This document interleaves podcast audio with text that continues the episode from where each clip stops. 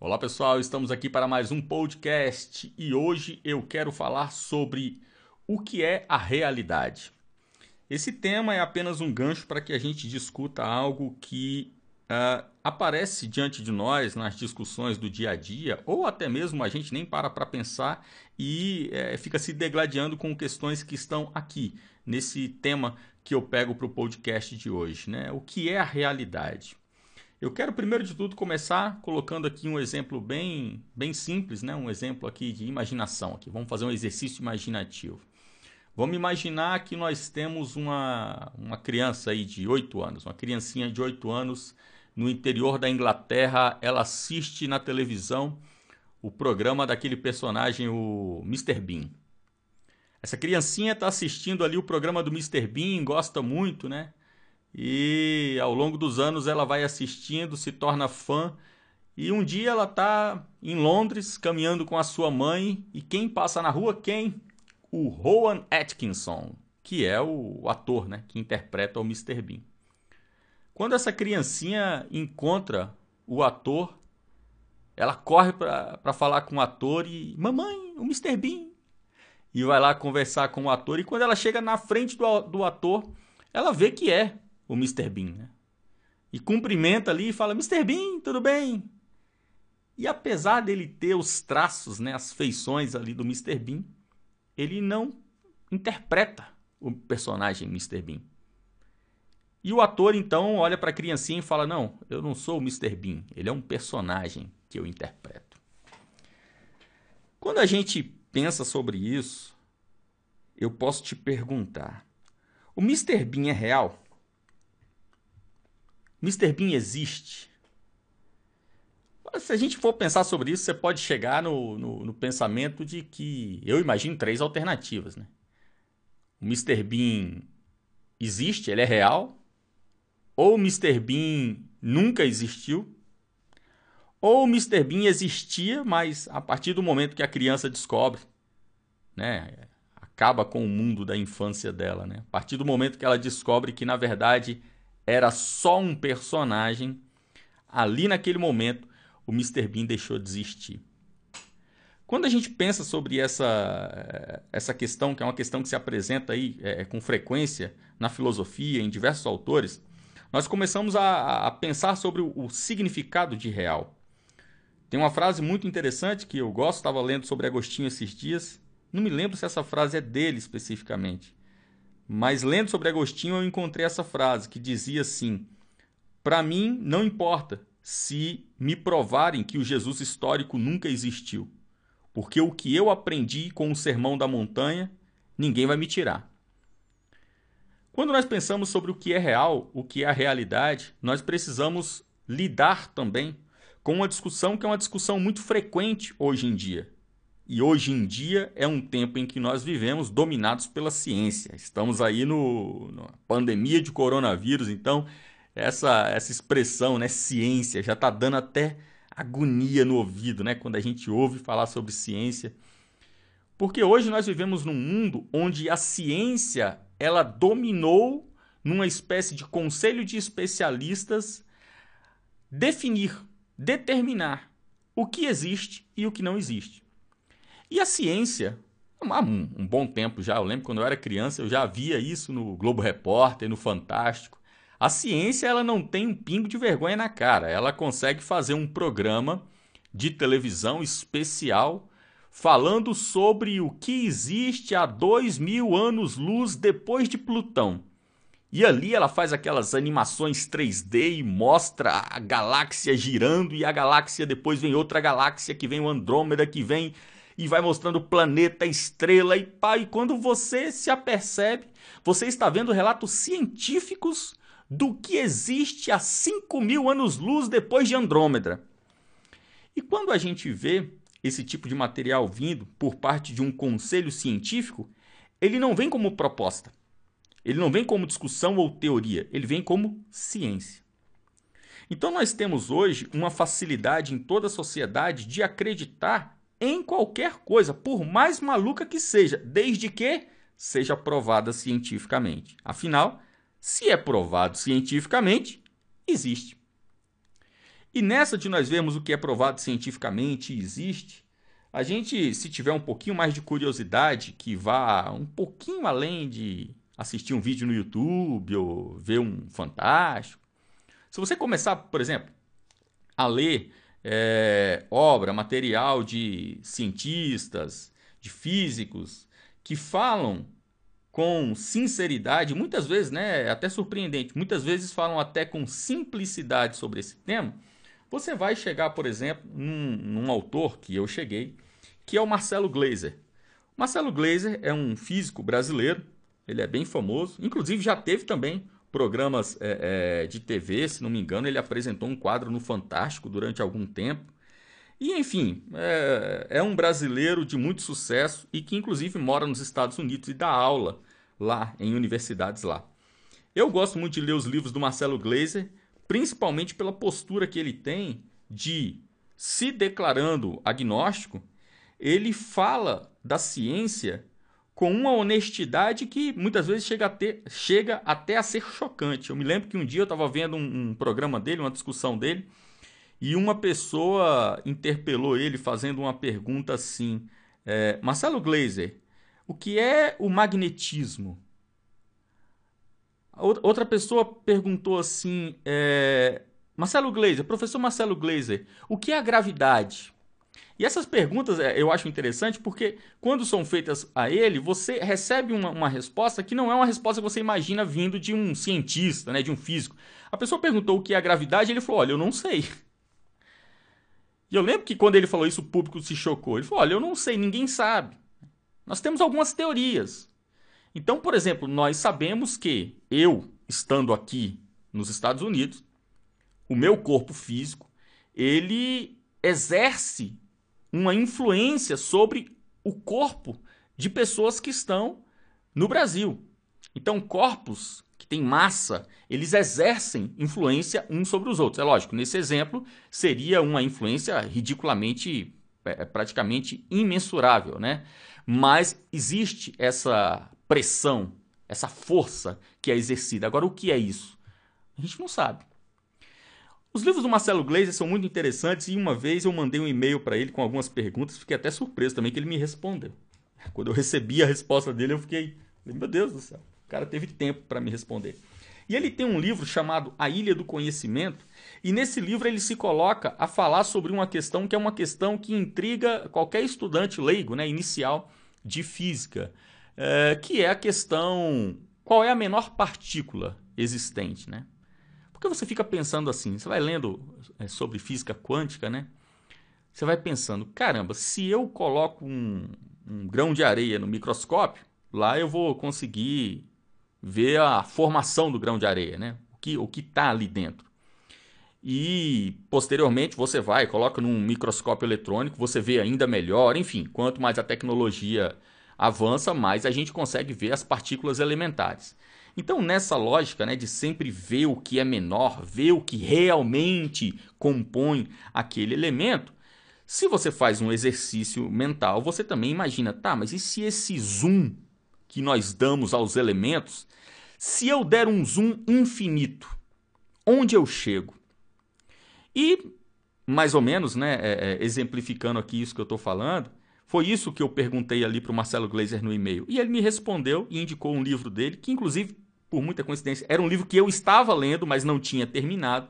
E ele falou: não, lá na página tal eu falo sobre isso. E realmente fala sobre isso. E o livro é o livro A Ilha do Conhecimento. A Ilha do Conhecimento foi publicado no Brasil pela editora Record.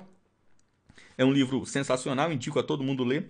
E lá no capítulo 120, no, no, na página 125, no capítulo 12, ele fala sobre dividindo infinitos. Nesse capítulo, ele fala o seguinte: eu vou ler só um pequeno trecho aqui. Uma visão alternativa propõe que, ao invés de dividir o espaço em pequenos retalhos flutuantes, é melhor abandonar a noção de partícula pontual. A ideia é simples. Se as menores coisas que existem têm uma extensão espacial mínima, não podem ser encolhidas até tornarem-se pontuais. Esta é a lição da mecânica quântica. Objetos materiais e a luz são tanto partícula quanto onda. Ou melhor, nem uma coisa nem outra. já que tem uma extensão mínima dada pela incerteza. Baseando-se nessa ideia, as teorias de supercordas sugerem que as menores entidades na natureza não são elétrons, quarks e as outras partículas que observamos em aceleradores como o Grande Colisor de Hadrons, na Suíça, mas sim tubos unidimensionais de energia com padrões fixos de vibração e ondulação. Esse capítulo, né, que eu li aqui, apenas um pequeno parágrafo, ele é muito interessante porque ele declara expressamente, ele, ele deixa claro para o leitor que os cientistas não sabem a resposta dessa pergunta. E foi essa resposta que o Marcelo Gleiser me deu no e-mail, né? A gente não sabe. A gente não sabe porque não há capacidade humana de aumentar infinitamente esse zoom nos elementos para descobrir o que forma a matéria, né? Qual seria a partícula elementar. E neste não saber, a ciência faz aquilo que ela sempre fez e aquilo que ela sempre faz. Ela conjectura. Então, nesse livro da Ilha do Conhecimento, Marcelo Gleiser vai falar que a, a, a física, a física quântica, que é a física que lida com aquilo que é muito pequeno, a física quântica ela tem resposta apenas para aquilo que existe. Para aquilo que não existe, ela tem teorias. É interessante pensar sobre isso porque essa realidade científica, ela não está na mente da sociedade hoje. E a sociedade hoje lida com tudo aquilo que vem dos cientistas como sendo real. E por real, aqui nós temos o tema, né, aqui o lema é, dessa discussão aqui nesse podcast.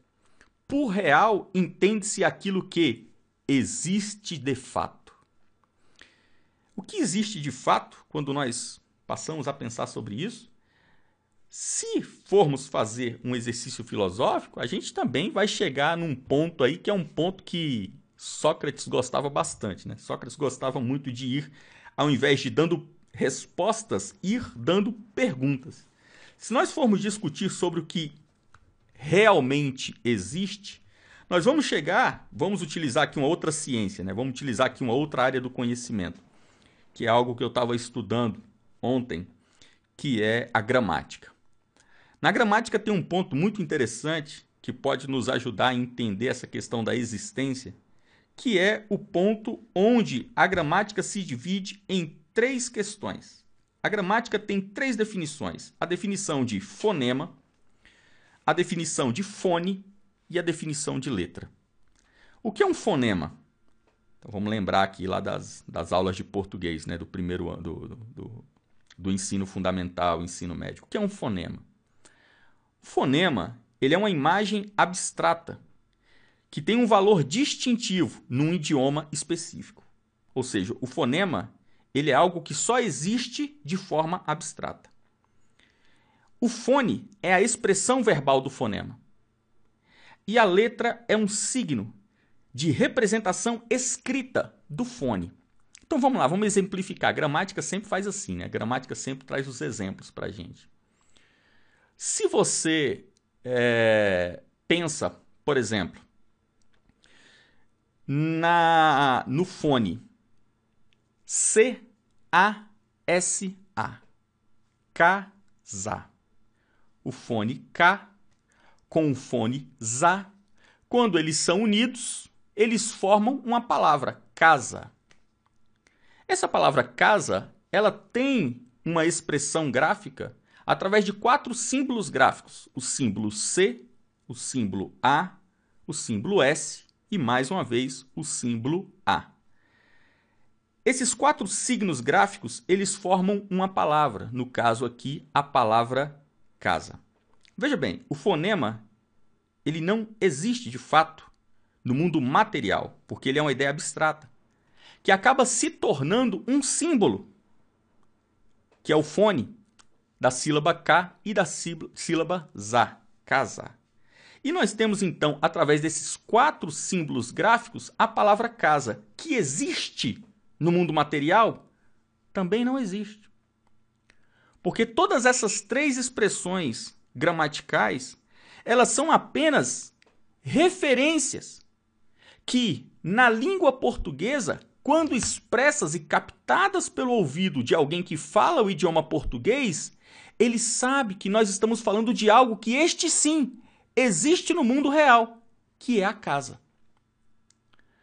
Agora veja só, nós estamos falando aqui sobre expressão da realidade. Se você pega uma casa, por exemplo, pegue a sua casa. Você pega a sua casa.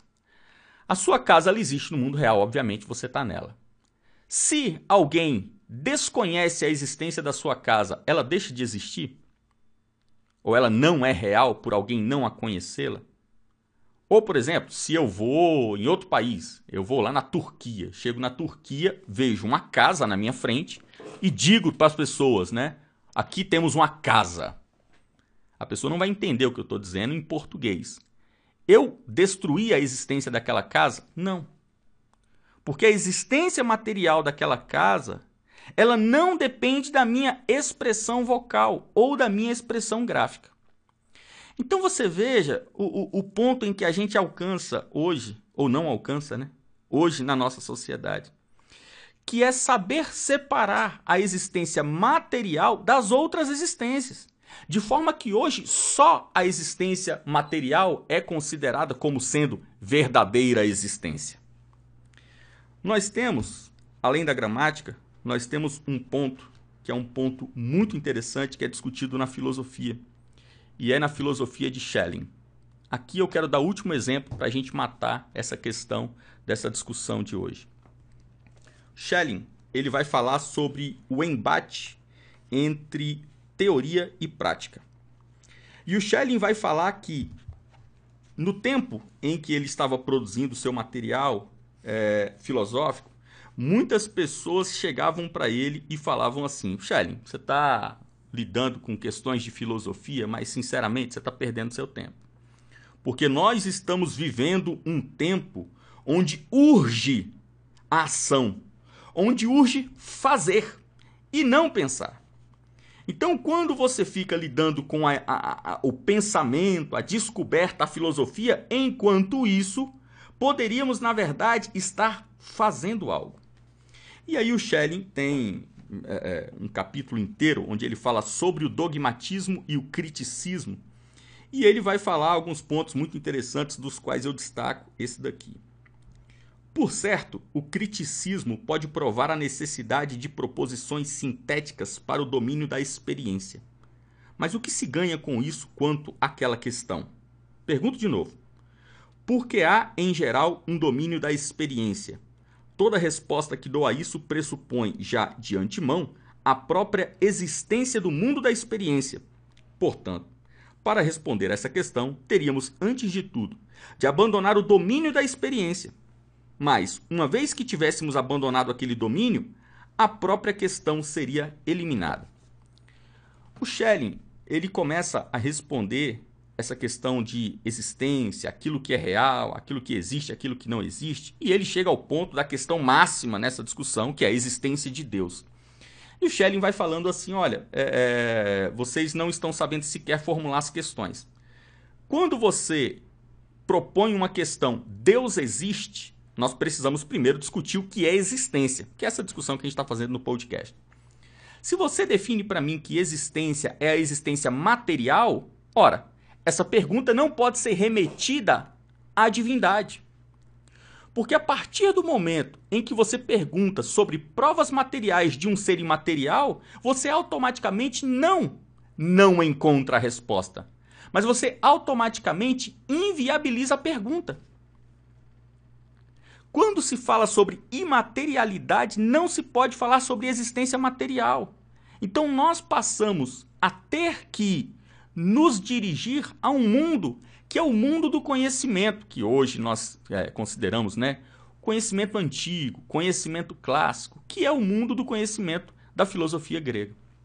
A filosofia grega, ela não se preocupava com aquilo que existe materialmente falando. O mundo da filosofia grega entendia que o conhecimento existe. A partir do momento em que aquela criancinha de 8 anos assiste um programa do Mr. Bean, o Mr. Bean existe para ela. E existindo para ela, aquele personagem passa a trazer, inclusive, a existência material, uma série de realidades físicas. Como, por exemplo, a primeira e a melhor de todas que o Mr. Bean pode trazer, o riso. Nós temos então que lidar com algo no mundo de hoje que é a compreensão do que realmente existe. E nessa compreensão do que realmente existe, nós chegamos, inevitavelmente, no ponto em que a física quântica também chega, que é existe muito mais do que aquilo que nós podemos medir e pesar. A gente está vivendo hoje um, um tempo que é um tempo muito obscuro no sentido do conhecimento. Nós estamos vivendo no mundo todo uma perseguição, um verdadeiro cerceamento ao exercício da fé religiosa, mais especificamente a fé cristã. A gente tem um exemplo bobo que acabou de passar, né, que foi durante a Páscoa, o Google, que sempre comemora tudo quanto é tipo de festa idiota, né? Tem dia do, do pé de manga, aí o Google vai lá e coloca um pezinho de manga na logomarca deles. Agora nós tivemos a Páscoa, o Google não colocou nada.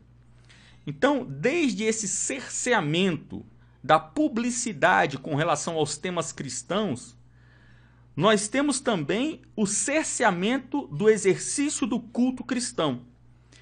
E nós caminhamos ao mesmo tempo em que cerceamos o exercício do culto à divindade, nós erigimos em todo o planeta verdadeiros templos da ciência.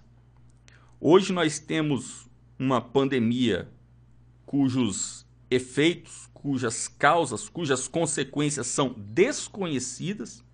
Basta ver que nós temos uma vacina que não passou sequer por um ano de testes e não apenas está sendo aprovada, aclamada como aplicada em seres humanos, num mundo onde há movimentos em todo o planeta contrários ao teste de medicamentos em animais nós estamos vendo um mundo lidando com absolutas incertezas, declarando cientificamente que a ciência garante que a pandemia só pode ser combatida por máscara, álcool gel, vacina, é, lockdown.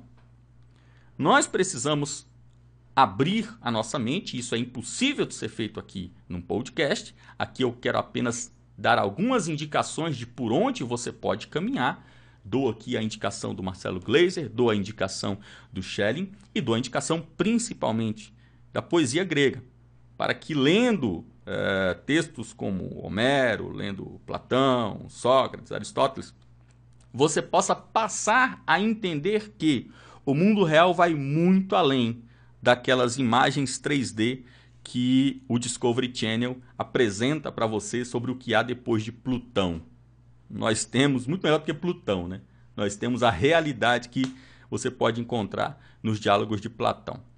Agradeço a todo mundo que tem acompanhado o nosso podcast. Estamos soltando podcast toda segunda-feira. Então, segunda-feira você já sabe. Segunda noite, chegou do trabalho, tem podcast nosso aqui para você acompanhar. Valeu, obrigado.